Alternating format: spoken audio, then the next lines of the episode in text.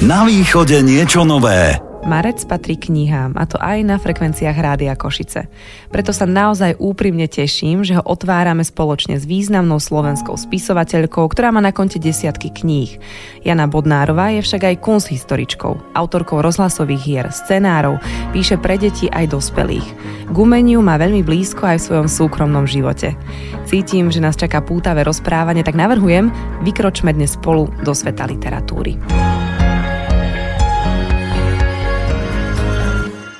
Prajem vám krásny deň, stretávame sa v Košiciach, ktoré predpokladám už sú vašim domovom niekoľko rokov, ale vy ste sa narodili na Liptove však, Jakubovaný. Áno, ale najprv chcem poďakovať za toto pozvanie k takému peknému mesiacu, ako je marec, mesiac kníh. Áno, narodila som sa v Jakubovanoch, v Jakubovanoch pod Barancom, ten vrch bol e, nesmierne monumentálny, ako by chcel vkročiť do tej dediny a ja som si vždy myslela, že za ním je koniec aj začiatok sveta. E, takže bola to malebná, ešte taká archaická dedinka. Ja si pamätám ako s drevenicami, dnes sa už veľmi, veľmi zmenila samozrejme. A ešte aj pretrvávali tam také archaické zvyky ktoré boli pomiešané s novou ideológiou. Takže bolo to dosť, dosť bizarné miesto pre, pre ranný život dieťaťa, lebo žil, žila som tam do 7 rokov. Potom Ale... sme sa presťahovali do okoličného pri Liptovskom Mikuláši. Ale na druhej strane možno svojím spôsobom aj po rokoch nejaká inšpirácia? Máte také nejaké spomienky, ktoré... Určite, lebo detstvo sa nesmierne silne ako vpečaťuje do spomienok každého človeka a determinuje na, na život hodne detstvo. Vracela som sa k tomu miestu a k obyvateľstvu a k tým zvláštnym zvykom, kde sa pohanstvo miešalo s tou novou ideológiou v knihách napríklad Tiene papradia. Uh-huh. To je proza, e, román, kde toto miesto a les a e, také, také zvláštne záhony obrovského vysokého papradia, ktoré si z detstva pamätám hrajú silnú rolu, lebo ekologická aktivistka cestuje z veľkého mesta e, do miesta svojho detstva, kde si pamätá práve tieto pláne obrovské. Dedinčania ich vystrihali, že tam e, lesné čarodejnice s nádobami hadov budú ich naháňať, aby tam nechodili. A napriek tomu to dievčatko, tá hrdinka tej knihy, tam rada chodieva. No a teraz tá ekologická aktivistka putuje za tým miestom a už ho nespoznáva, už je ten les hodne vyrúbaný a tak ako to poznáme no, z našej reality. Kto by to bol povedal, keď také dievčatko behalo po Jakubovanu, že raz z toho vzniknú takéto príbehy? Ale Áno, no bola som taká, ak môžem ešte k tomu detstvu, e, také samotárske dieťa. To bolo vtedy veľmi typické, že rodičia sa nestarali vôbec tak ako dnes.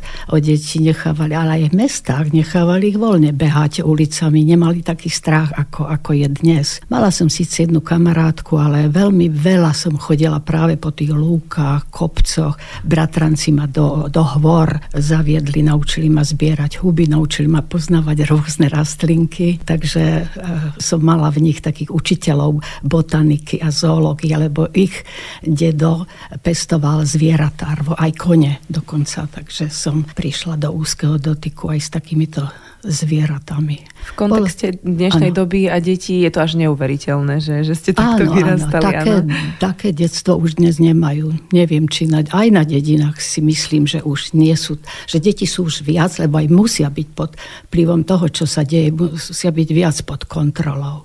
Ale keď už sme sa takto vrátili krásne v čase, tak spomeniete si na nejakú konkrétnu vašu knihu z detstva, nie ktorú ste prvú písali, ale taká, ktorú buď vám čítali, alebo vy už ste si čítali. Áno, veľmi dobre si pamätám, bol to práve v tých Jakubovanoch, mi, mi to darovali k narodeninám a bol to Gulliver v Lilipute od Jonathana Swift'a, ale nebola to celá kniha, ale bol to taký um, upravené pre Leporello. Mm-hmm. Že keď, mhm. keď som listovala v tej knihe, tak vstávali obrázky, tak Gulliver do poltela vstáva, tie architektúry e, vstávali domov. No toto bolo pre mňa fascinujúce. Fascinujúca knižočka. A potom ešte viem, že mi Andersena čítali a že som mala najradšej dievčatko so zápalkami, že som vždy plakala pri tom. Áno, tak vy máte blízko aj k takej ženskej či dievčenskej hrdinke, aj, aj vo vašich knihách, k tomu sa dostaneme, ale prvé dielo, alebo skôr dielko v tom čase, ktoré ste kedy napísali, vytvorili, to bolo ešte asi niekedy e, v školských hlaviciach. Spomeniete si na niečo také konkrétne? E, to bola domáca úloha, to som bola šiestačka, siedmačka, nám daná pani učiteľka napísať poviedku o povstaní k výročiu. Ľahká post... téma. Ľahká téma. a všetky deti písali v podstate také čosi ako sloh.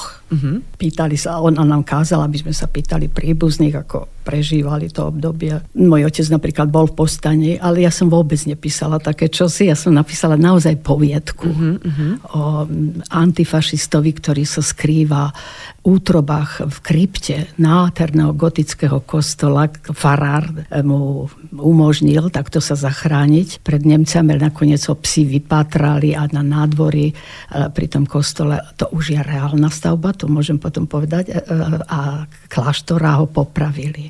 To už sme žili v Mikuláši. V okoličnom dnes je to už súčasť Liptovského Mikuláša a tam je nádherný gotický kostol s kláštorom františkánským a oproti mali moji starí rodičia po mame kúriu ku Zemiansku a ja som, keď som tam chodievala predtým cez prázdniny a potom, keď už sme tam bývali, e, som priamo videla na to priečelie toho nádherného gotického kostola bavorského typu a ani sa nevie, akými cestami sa tá bavorská architektúra dostala tam na Liptov. A v kláštore už bol opustený, tam žila moja kamarátka Marka. A keď už hovoríme o knihách, tak žil tam aj taký zvláštny pán, bol starý mládenec, robil v kožušnických závodoch, kde máčal kože a fanaticky čítal on si vždy nosil v sieťovke z knižnice kopu kníh. E, toto, toto ma ako dieťa už veľmi, veľmi zaujalo. Taká silná spomienka, ku ktorej áno, sa viete vrátiť áno. aj po A rokoch. taký človek, od ktorého by ste to ani nečakali. Ale úplný fanatický čitateľ to musel byť. Vždy Mňa... s plnou sieťovkou kníh z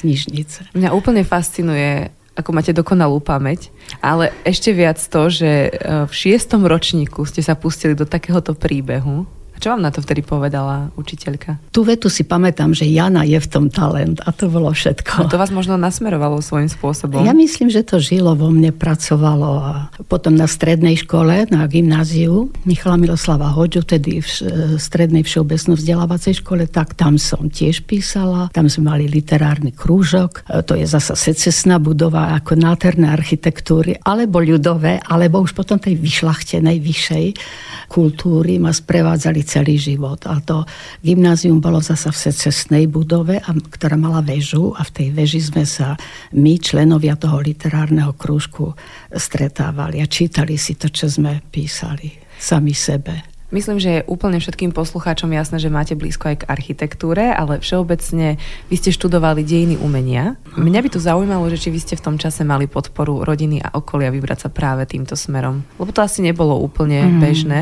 Ja som mala to šťastie, že som mala rodičov takých, že mi dávali voľnosť, naozaj voľnosť vo všetko. Možno aj tým, že sami boli zahltení prácou a boli to nesmierne čestní ľudia. Oni ma tak nepriamo sebou vychovávali. Pracovití, čestní, vždy ochotní druhým pomôcť. Takže nechali to na mňa, ja som bola dobrá študentka. Ja som si najprv vybrala latinčinu knihovedu. Fúha. A, a možno som urobila dobre, lebo vtedy bol malý záujem, bolo to prvýkrát otvorené, to štúdium a, a nebol asi taký veľký záujem, takže Dostala som sa tam bez akýchkoľvek protekcií. Študovala som to dva roky. To bol e, tiež cenná skúsenosť. Okrem latinčiny som mala aj klasickú grečtinu, tie dva roky. Ale knihoveda ma sklamala. Ja som si myslela, že práve budem v kontakte s knihami, s literatúrou, že budeme čítať veľa, rozprávať o tom.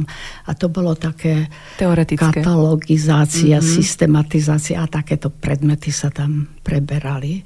Tak ja som potom prestúpila na vedu o výtvarnom umení, na dejiny umenia Občas som chodila počúvať prednášky a veľmi sa mi páčilo, ako vtedy ešte len diapozitívy premietali sa na plátno, ako tom pedagógovia úžasne zaujímavo rozprávali. Ale urobili ste dobre. Hm, tak nie, možno, že by ma, určite by ma bavila aj práca v knižnici. E, veľmi mi vtedy navrhovali pribrať si ako tretí predmet dejiny umenia a potom pracovať so starými knihami, so starými iluminovanými, či už rukopismi alebo inkunábolami prvotlačami v univerzitnej knižnici v Bratislave. Ale to by bolo to som cítila, že to by bolo nad moje sily. Ale veľmi sa mi páči, že ste nabrali tú odvahu a zmenili štúdijný odbor, lebo to tiež nie je len tak, ale ano. vy ste si teda išli za tým svojim. Niečo vás tam ťahalo asi, asi to bolo také vo vás? Áno, určite to, že aj to, občas som chodila počúvať a tie prednášky ma to fascinovalo. Ale dnes už je, myslím, bežné, že ľudia prechádzajú z jednej e, cesty na druhú. Dnes, e, vtedy to bolo ako výnimka. Vy ste ale pracovali aj ako pamiatkárka v Prešove. V podstate môžeme povedať, že ste zachraňovali pamiatky, alebo čo bolo konkrétne vašou úlohou? Lebo ste žili ano. dlhé roky aj v Prešove. Áno, áno. Ja som práve tam začala pracovať ako historička umenia hneď po skončení školy.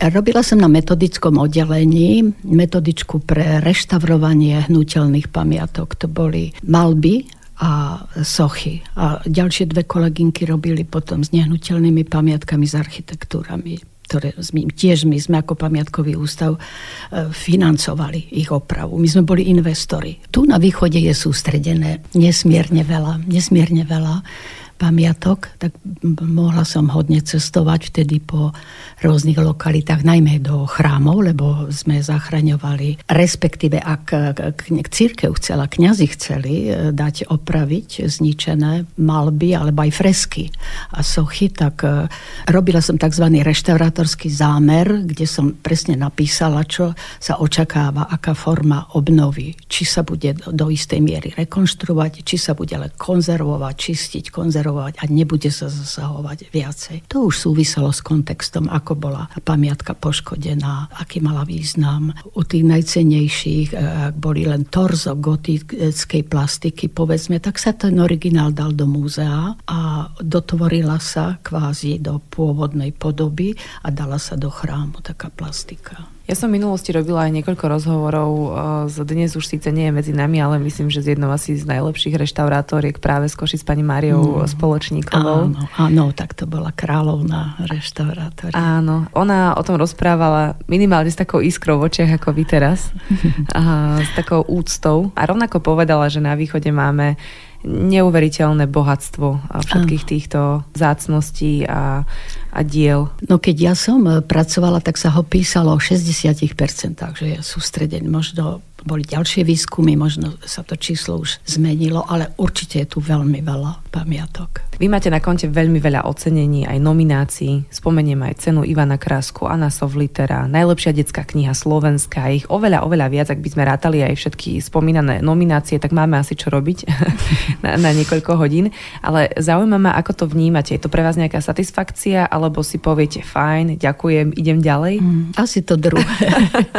tak poteší to určite, lebo je to pozitívne echo, je to znamenie toho, že nejak funguje tá kniha v povedomí odbornej poroty, povedzme, ale najcenejšia pre mňa bola e, cena detského čitateľa. To som dostala za poviedku psi. Bolo to o tyranizovaní chlapca, čo sa dnes často deje, pritom to bolo dávno, dávno napísané. A o poviedkách mali rozhodovať, to bola súťaž poviedková a o víťaznej poviedke mali rozhodovať deti. Na práve deti dali cenu tejto poviedke. A takisto roz, jedna rozhlasová hra v záhrade papierového draka, to zase bola téma babička Alzheimerová a vnúčka. To mi dali cenu za rozhlasovú hru tiež detská porota na zázračnom oriešku v Piešťanoch. Tak tieto ceny, môžem povedať, ma vnútorne najviac potešili. Takže je to a najmä dnešné deti Mhm. sú, sú úžasne sú bystré, chytré. Vidno, že sa im venuje pozornosť od malička.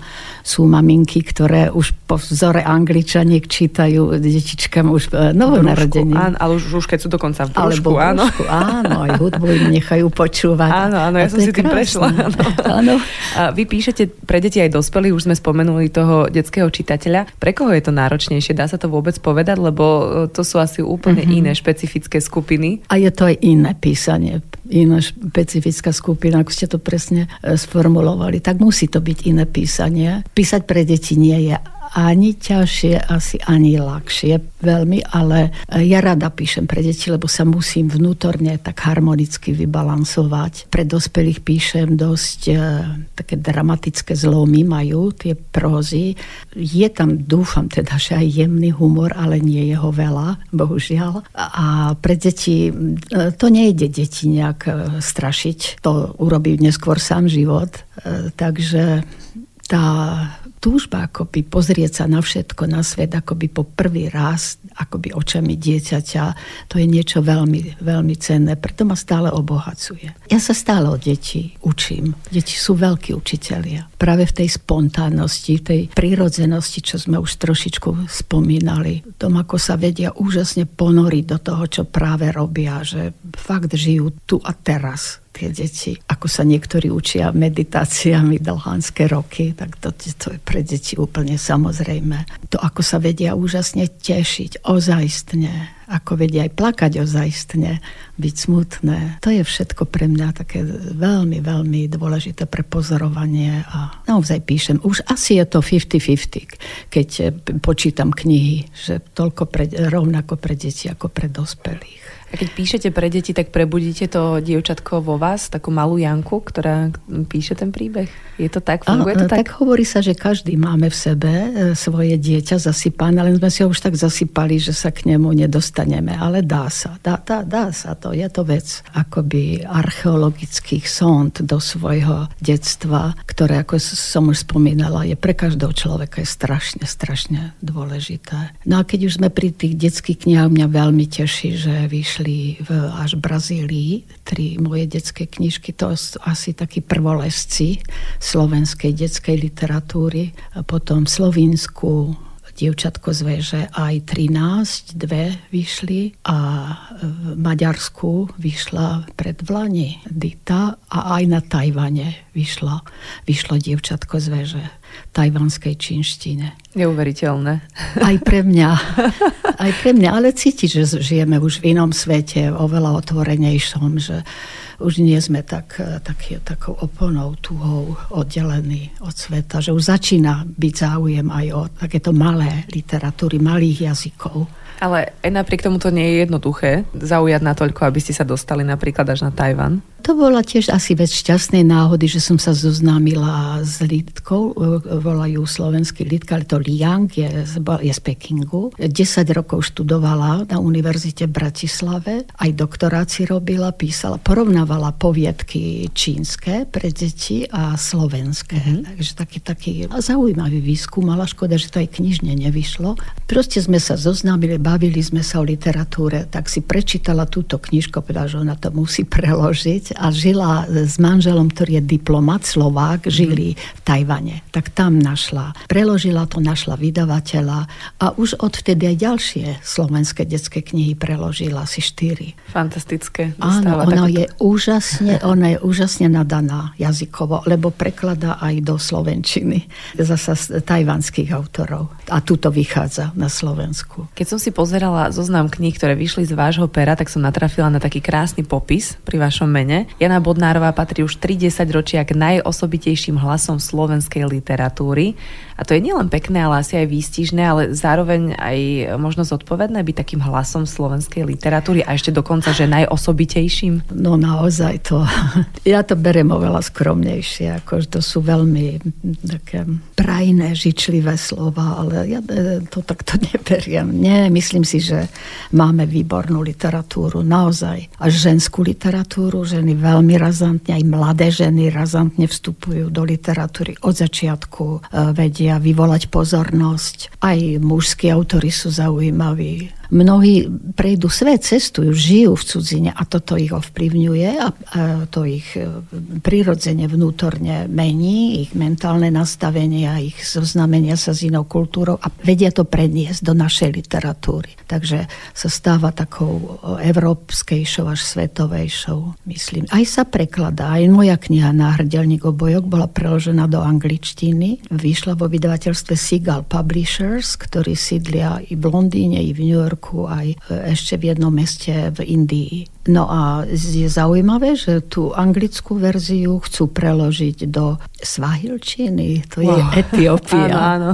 A tento rok by mala výjsť podľa zmluvy, čo som s nimi podpísala. Že tá anglická, anglický jazyk ten otvára ešte viac potom brány pre našu literatúru. Spomenuli ste cestovanie, svet a ja sa veľmi teším, že dnes cestujeme literárnym svetom, že sa takto môžeme pohybovať pomedzi písmenka, vaše diela a umenie a my v rozhovore s Janou Bodnárovou pokračujeme aj po pesničke.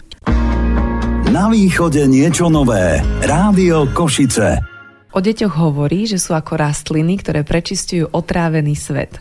A práve detského sveta sa dotýka cez svoje diela moja dnešná hostka, ktorou je Jana Bodnárová, uznávaná slovenská literátka a ja si nesmierne vážim, že ju dnes máme aj v štúdiu Rádia Košice. Tak ako je to s tými deťmi, už sme niečo naznačili, ale um, mňa celkom zaujíma, kedy prichádza ten moment u vás, že sa rozhodnete, že teraz idem písať pre deti Buď je to niečo, čo má veľmi z sveta, nejaké dieťa zaujalo, nejaký jeho monológ malý, alebo v rozhovore, alebo si poviem, že, alebo keď je napríklad daná téma, ako uh, už bolo v spomínanej súťaži literárnej pre deti, tak sa tak nejak vnútorne nastavím na to a to je podobne ako keď píšem rozhlasové, že, že je to vec vnútorného nastavenia sa. Tak teraz idem do teritoria dieťaťa, idem myslieť, cítiť, predstavovať si inak. Teraz idem do teritoria e, divadelného pódia, zase sa ináč nastavím, možno viac e, fantáziu uvoľním, lebo divadlo umožňuje neskutočnú štilizáciu. V rozhlasovej hry viac ako zaostrím sluch, lebo všetko sa vníma cez uši. Tam nepracujem veľmi ako s obrazmi, teda obrazným jazykom. Tak asi takto to vzniká. No. Potom už keď to vnútorné nastavenie funguje pod takým tlakom vnútorným rýchlo píšem. Ja musím povedať, že ja píšem veľmi rýchlo a preto asi aj krátke útvary. Ja nemám niekoľko stostranový román, všetko ano. je to útle, lebo to musím akoby vydýchnuť pod, pod veľkým presom toho príbehu, ktorý žije vo mne, postavy, ktoré ma kde si ťahajú. A ja musím ustrážiť, či sa dám potiahnuť ešte ďalej ich smerom, alebo či ich už ja vrátim a nasmerujem inde. Je to taká ako šachová hra s tou vnútornou hlavnou postavou a mnou samou. Mňa zaujala kniha, kde je hlavnou postavou Lea a odohráva sa počas covidu. Uh-huh keď jej zatvorili škôlku. Znamená to, že ste reagovali asi aj na to, čo sme konkrétne žili, to pandemické obdobie? Určite, určite. Ja som tú knihu, aha, ja už viem, malo to byť akoby o takom detskom úvozovkách osvietení, že nada čo príde na nejakú pravdu a ona nevie, že to je nejaká veľká pravda, ale príde na to samé to dievčatko. A ja som tú knihu začala písať, preto aj v prvých príbehoch, e, tých poviedočkách sa nespomína COVID, ale naraz prišla pandémia. A ja som chvíľu uvažovala, tak čo ďalej? Idem písať, akože nie je COVID, nezasiahol to celý svet, alebo to dievčatko postavím pre takýto veľký problém.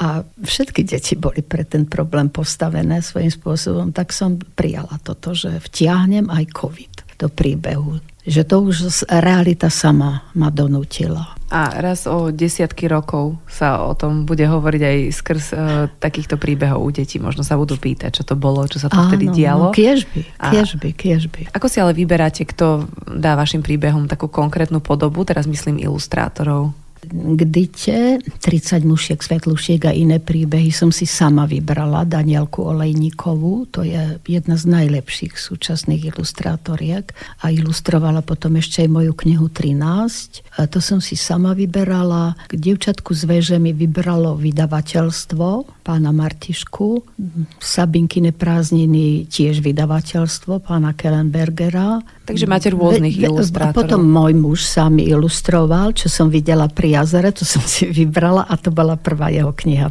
čo ilustroval pre deti. Ak by náhodou niekto nevedel, tak hovoríme o pánovi Jurajovi Bartusovi, Áno. renomovaný sochár, známy široko ďaleko. Takže aj on vám ilustroval knihu. A, a, a veľmi, veľmi krásne, takou, len modrá farba a, a taká akoby čínska, alebo japonská, lepšie povedané, len v takom znaku tie motívy robil. Lebo on je abstrakcionista, takže on veľmi lahúč, jemu nerobil problém realistickú nejakú figurku jazera, povedzme, na ktorom je kopu vtáctva, to, tak dať trošičku do abstrakcie, vyštilizovať, lepšie povedané. No a táto kniha vyšla slovensko-nemecky a bola aj Mnichovskou knižnicou pre deti a mládež. To je obrovská knižnica pre deti a mládež a založila ju jedna pani, židovka, po vojne. Že proste pre, e, kto prežil e, ten holokaust a vôbec ľudia, ktorí prežili druhú svetovú vojnu, deti, že musia mať svet e, také čistoty a radosti. A preto založila túto detskú knižnicu ona.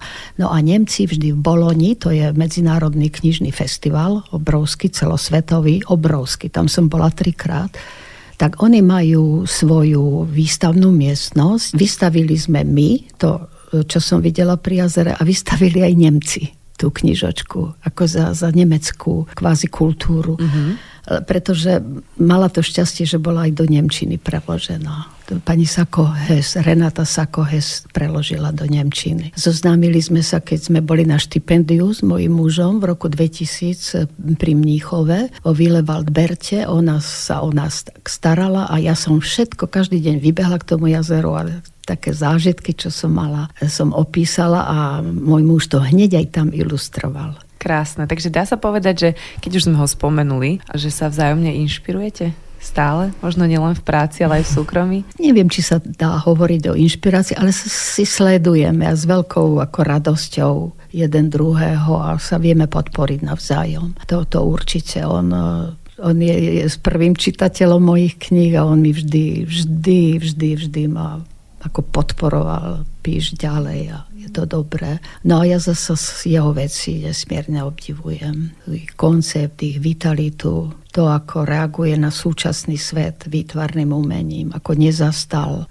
pri svojom starom štýle, povedzme 60. rokov pri minimalizme, ako išiel ďalej, ako sledoval nové a nové prúdy v umení, konceptualizmus robil postmodernu, robil s videom, performancie. Je úžasné, aký mal rozpon široký, ako vie ísť ďalej stále v tvorbe. Tak ja si dovolím a využijem tento priestor a pozdravujeme pána Bartusa. ďakujem. A, a v súvislosti s vašim menom sa ale zvykne spájať aj ženská hrdinka, dievčenská, ako v tvorbe teda pre dospelých, tak aj pre deti. Tak čo tie naše dievčatá a ženy vo vašej tvorbe? Áno. Dominujú. To tým, že sama som žena, že je to také moje teritorium, ktorom som dobre zabývaná. Rozumiem, si myslím, že nám sú mi blízke, takže to, čo je človeku blízke, o tom sa najlepšie píše ako najpravdivejšie, najautentickejšie. Ale mám aj mužské postavy a snažím sa, aby tiež bol ako pravdivý ten ich, ich svet. V tej poslednej knihe Patchwork Bielej, tam, tam je niekoľko mužských postav a myslím, že silných a vôbec nie, že by boli poznačené tým, že písali, písala o nich žena. Že nie sú nejakí feminínni, sú to proste postavy naozaj, naozaj silné a mužské. Evangelický kňaz a rengenolog povolaniami. Presunieme sa teraz na dosky, ktoré znamenajú svet. E, moje obľúbené divadlo na peróne inak prinieslo nie tak dávno hru Dievča z morského dna. Určite to naši poslucháči videli. Jeho hlavnou témou je, dá sa povedať, duševné zdravie. A práve námet na túto hru zišiel z vášho pera, alebo klávesnice, neviem, som staromodná, píšete na, na počítači všetky tie veci, alebo ešte máte v niektorých takých, že, že si sadnete a napíšete perom? Aj, aj Niekedy, keď e, píšem ručne, teraz to dávam do počítača a už v hlave mi ide ďalej, rotuje, mysel, rotuje fantázia, tak pod tlakom toho náhleho, náhle inšpirácie pokračujem počítači. A potom zas prejdem na ručné písanie. A už rukopis mi to ale tak zmenilo, že už je skoro nečitateľný. že už len ja viem čítať ale po sebe. Dôležité je, že je to čitateľné pre publikum, keď sa to k nemu dostane. Takže čo to dievča z morského dna? To má tiež svoju prehistóriu a také inšpiračné momenty dva. Práve v tom spomínanom Mnichove som videla v roku 2000 hru anglickej spisovateľky Sarah Kane, jej hru Psychoza 448. Sarah Kane to písala o sebe, keď mala fázu prepuknutej duševnej nemoci, proste svoje zážitky z psychiatrie a to 44, 48 bol čas určený pre samovraždu. Ona skutočne spáchala samovraždu a hru okamžite realizovali v Londýne, no a títo Nemci veľmi rýchlo siahli a o rok neskôr, ona 1999 zomrela a v roku 2000 už som tú hru videla v Kameršpíle Mníchove bol to veľmi, veľmi silný dojem z tej hry, aj keď e, som nemecky príliš nerozumela tomu textu, ale vedela som, o čo ide. A asi toto vo mne nažilo dlho, ale roky, pár rokov. No a potom som videla vo Viedni výstavu Umenia šialenstvo. Umenie duševne chorých vystavovali a potom aj profesionálnych umelcov, ktorí sa inšpirovali umením duševne chorých. Picasso tam bol, Munk. A táto Japonka mala taký zaujímavý e, svoj životopis, že sa narodila v mori a že ryby ju naučili žiť s ľuďmi. A to, toto ma tiež tak fascinovalo. A, a dodnes žije v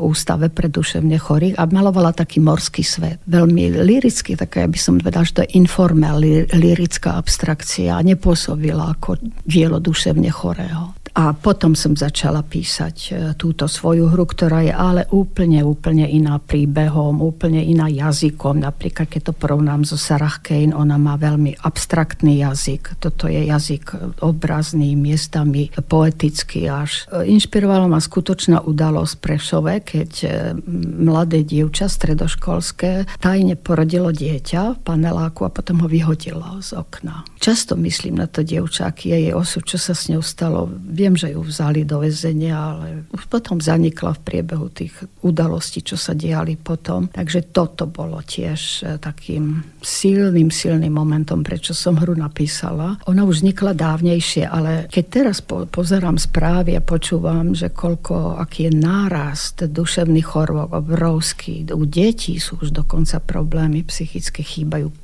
detskí psychiatri, tak sa to stalo také raison d'être, ako dôvod bytia tejto, tejto hry, že má svoje význenie aj dnes.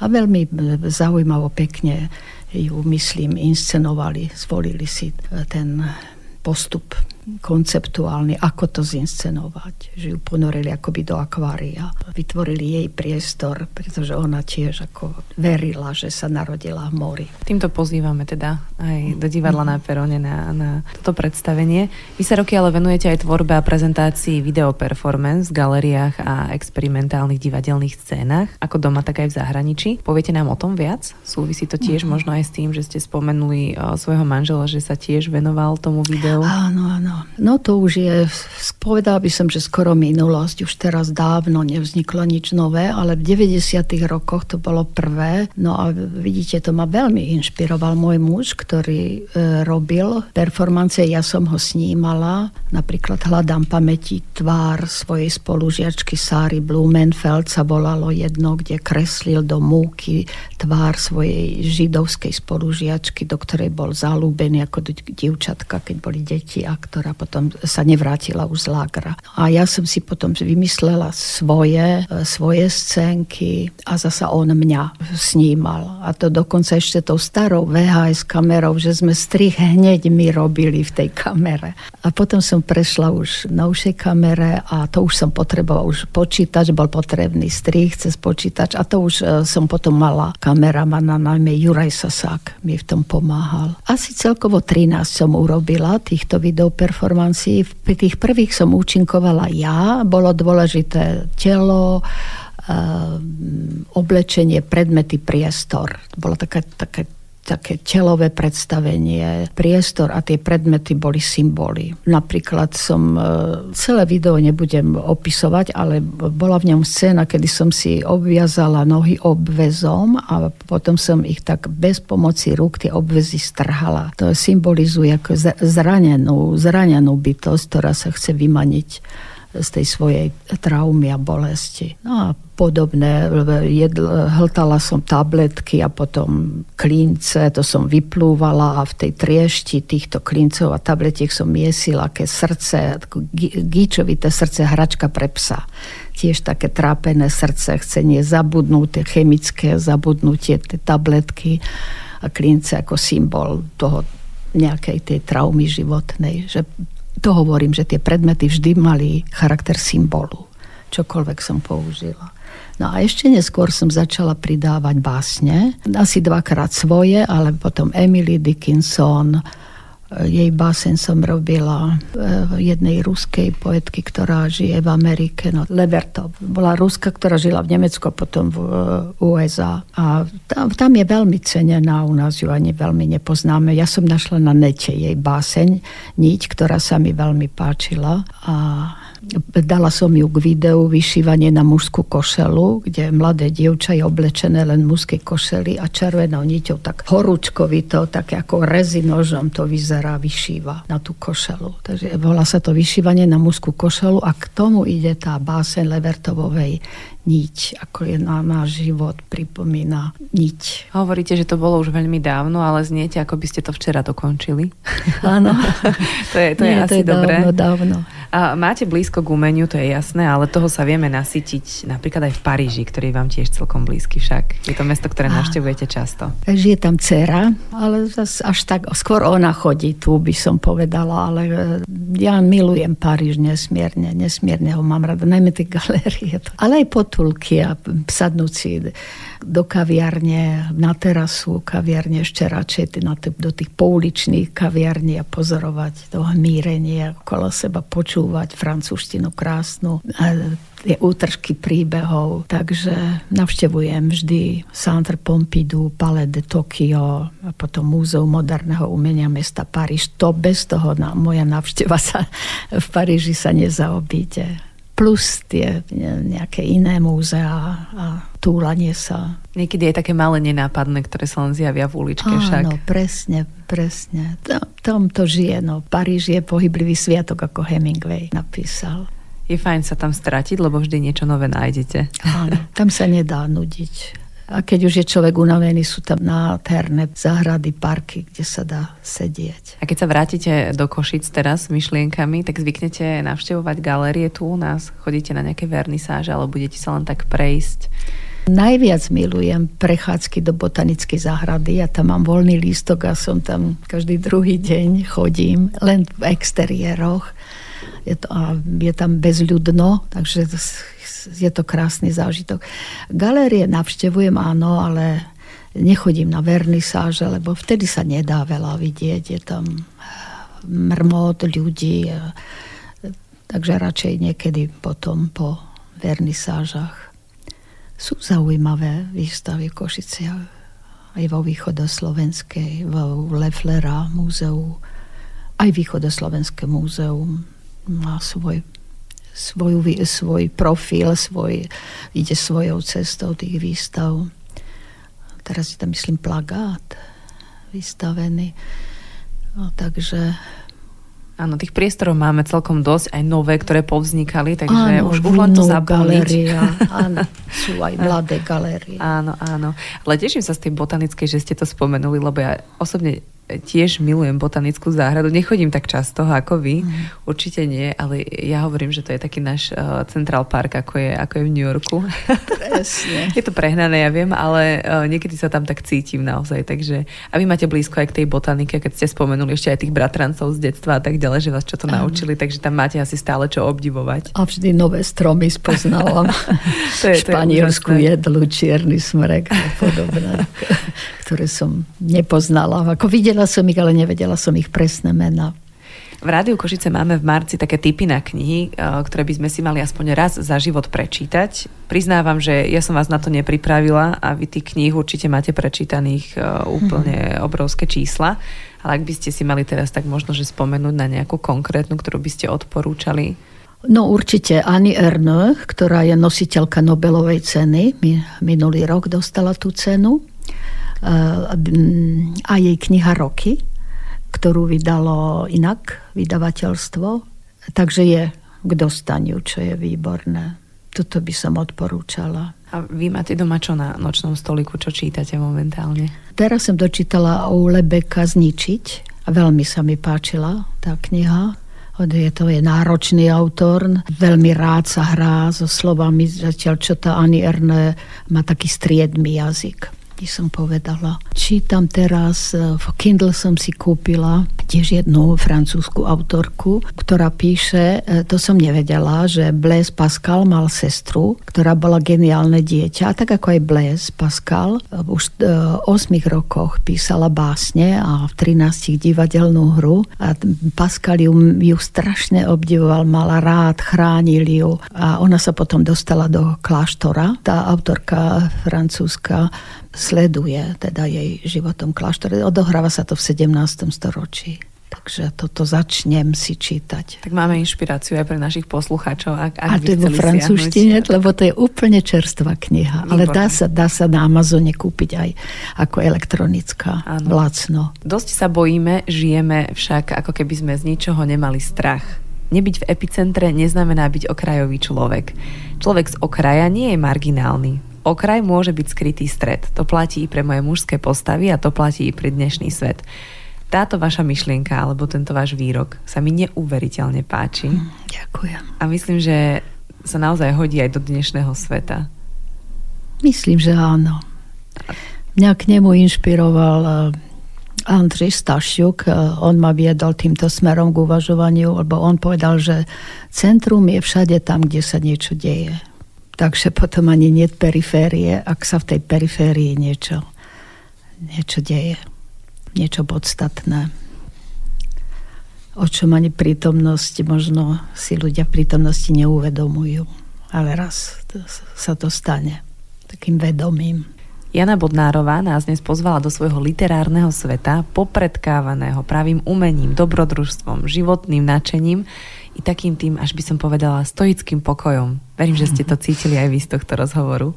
Nielenže ďakujem za to, že sme sa mohli stretnúť, ale naozaj si veľmi vážim túto príležitosť, že som s vami v jednom štúdiu.